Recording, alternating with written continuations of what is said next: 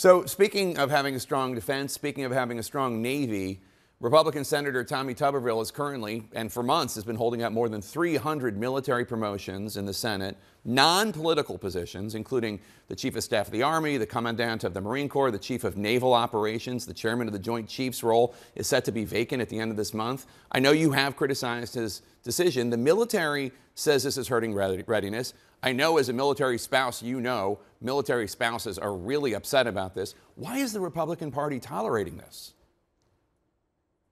Uh, there's a couple of things here, Jake. I mean, let's speak hard truths, right? First of all, Department of Defense never should have done this. I disagree with it, and I'll put an end to it as president. You're talking you about the, the reimbursement policy for travel for abortion. Yes. Okay. Yes, because you have to do these things through Congress. We have three branches of government for a reason. You can't slip something in there like that and think that Congress is not going to be upset. So, first, I'll put an end to that, and you'll handle it through the proper channels. Secondly, we don't need to be using military families as political pawns. That's a mistake. These the military members and families, they sacrifice enough. They don't need to be a pawn in Congress. But look at the political games that continue to play. Chuck Schumer could still get this done if he went through and listed each member and had Congress vote on each member. But Ambassador, right do, you, now, do you know what that would do? That, I mean, do you really want to have? I mean, the tradition is generally speaking that that the Senate just votes uh, unanimous consent for 300 people to be promoted. Oh, you think the military is political now? You really want to have the U.S. Senate voting on somebody being promoted to major, to lieutenant colonel, to colonel, to ambassador, I mean, to an admiral. To, I mean, every single person is going to have their social media posts scrubbed. You really want, like in the U.S. military, Bernie Sanders, Joe Manchin, like everybody's going to decide everybody's promotions? This is how we're going to do uh, promotions from now on? Well, if you're going to talk about tradition, shouldn't Department of Defense do things the right way so we're never in this mess to start with? Let's, I mean, let's call it like we see it. Department of Defense started this. I'm not saying Senator Tuberville is right in doing this because I don't want to use them as pawns. But if you love our military, if you are so adamant about it, then go and make Congress, Republicans and Democrats have to go through person by person. Do you honestly think they won't say, okay, this is ridiculous, let's put an end to it? Well, I, they will. But but show show your show your true grit by going out there and saying, fine, if y'all are going to play the military for the pawns like this. Let's go member by member. Let's make them pay the price. Let's make them do their job. Let's make them suffer so that they know what they're doing to these military families. This isn't about making it convenient for Congress. This is about making sure you're doing right by members of the military. This is making sure you hold the Department of Defense accountable. Let's call that what it is, Jake, because right now everybody's saying, oh, but do you really want Congress doing this? You know what I want Congress to do is their job. Right. I want Congress to do their job job. I want them to deal with inflation. I want them to deal with gas prices and groceries. I want them to deal with the lack of transparency in schools. I want them to deal with the fact that, yes, military members are being used as pawns and they need to make sure that these families don't suffer. I want them to do their job. And the majority of Americans see that government's not working for the people, it's the people working for government. And it's got to stop, including these political games that they play. SpaceX CEO Elon Musk uh, has confirmed a report in Walter Isaacson's new biography of him that last year Musk personally blocked access to his Starlink satellite network in Crimea uh, in order to disrupt a major Ukrainian attack on the Russian Navy uh, in Crimea. Do you think what Musk did was appropriate? And are you okay with a private citizen having so much power over a war? Well, first of all, I don't know enough of the details about that to comment, but what I would say is if there's any sort of smoke, we should have transparency. We should be able to find out exactly what happened, who did it, when they did it, and why they did it. And then we should be able to take the appropriate action. The bottom line is we should always watch out for the national security of Americans and our allies. And if there was anything that came in the way of that, then we should address it. And if there's something there, then we should ask questions about it. But I think we need to look into it further. Your uh, campaign got some good news, some brand new polling from CNN suggesting you are far and away the strongest Republican candidate to take on uh, Joe ba- Biden. In fact, you're the only one in our polling who would decisively beat President Biden in a head to head race. Everyone else is within the margin of error.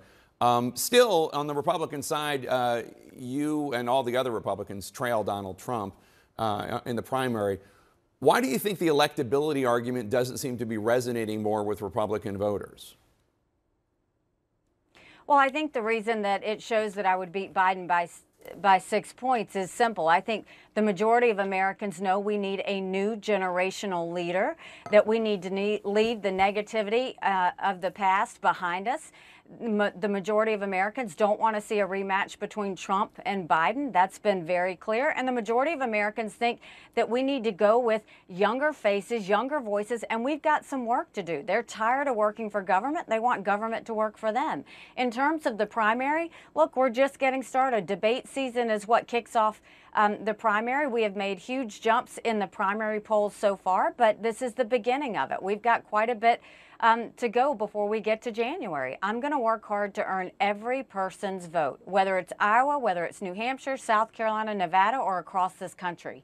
We have a country to save, and I'm determined to do it. It is time that we finally address the debt and the economy so that taxpayers don't feel like their money's being wasted. It's time to address the fact that we need to have transparency in the classrooms so that parents feel like they're in control of their children's education again. It's time that we deal with crime and bring law and order back to our country. And it's time that we secure our borders and start focusing on Americans instead of illegal immigrants that are coming in. And it's time that we finally have a strong national security where America is safe and we're strong abroad. That's what Americans want. It's not rocket science, it's common sense. And I think that they're going to continue to see that what we're saying is resonating.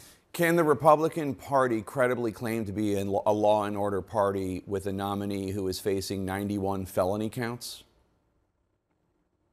Well, Jake, I'll tell you this. I was at the United Nations and I saw many countries who would say someone was a criminal before they were tried. This is America. We don't do that. You're not convicted until you've had the opportunity to defend yourself. So let's let Donald Trump defend himself. Let's see what happens. And if he is convicted, then the American people will deal with it then. But let's let's have the blessings that we have in America, which is everybody's innocent until proven guilty. Let's let the evidence play out. Let's let the lawyers do their thing and let's see what Donald Trump does and then we can make a decision. But I have faith in the American people. I trust them and and I trust what will happen will be the right thing for our country. One of President Biden's biggest achievements he's touting on the campaign trail is a $35 price cap on insulin for American seniors on Medicare. Uh, some companies have extended that price, $35, to all their patients. As president, would you keep that $35 price cap on insulin or would you try to reverse it? I think what Biden did was a band aid. Do we need to do something about health care? Absolutely. My dad just got out of the hospital. I know the cost, but the way we deal with it is we need to start exposing the insurance companies, the hospitals, the doctors, the PBMs, the pharmaceutical companies, make them all transparent. Why should anyone go to the hospital and have an insurance company and a hospital negotiate the cost for the patient with the patient not having anything involved? Why are drugs so expensive? Why the pharmaceutical pharmaceutical companies get to decide this with government and not have patients at the table? Why don't we have more competition and transparency in this?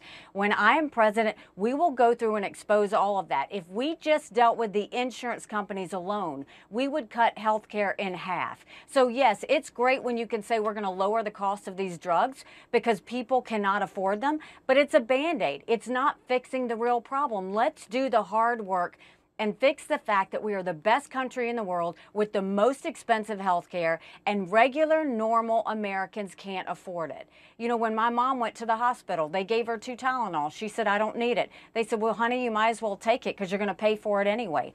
That's ludicrous. We need to break the system and refix it, not just keep putting band-aids over it because it's just leaving more and more Americans suffering and unavailable, unavailable um, to be able to afford their, their health care. Your 2024 competitor, Vivek Ramaswamy, uh, just recently said he would deport the children of undocumented immigrants uh, who were born in the United States, children born in the United States, uh, although those kids have been widely considered to have birthright citizenship under the 14th Amendment. Uh, what do you think? Do you think uh, children born in the United States have birthright citizenship, uh, or do you think they should be deported?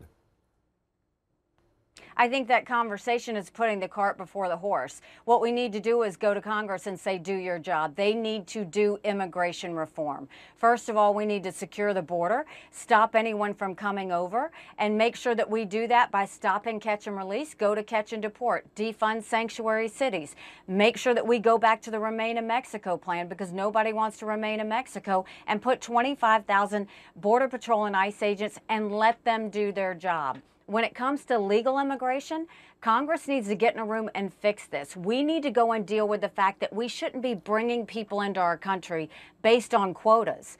What about if we brought people into our country based on merit, where you looked and said, what do we need in our economy? What companies need workers? What jobs are we not able to fill? If you brought them in based on that, all of a sudden you're building our economy. You're helping America. You're not bringing in illegals who are coming in and using our system and that taxpayers are paying for. Let's do it the right way. The fact that you want to talk about children of illegal immigrants, that's the cart before the horse. Why don't we talk about legal immigration, reforming it, stopping the border, and then talk about what we're going to do to deal with the children of illegal immigrants?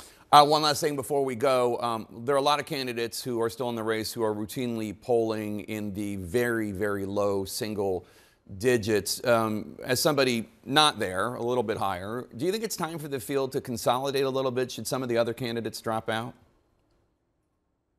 Well, I think we've seen the field consolidate some. You know, we started with 12. I think eight ended up on the debate stage. The criteria will go up for the September 27th debate. I think the field will wind down a little bit more. And so as this goes on, I think we're going to see it continue to get smaller and smaller. This isn't 2017 where we had 2016 where we had 17 people on the stage.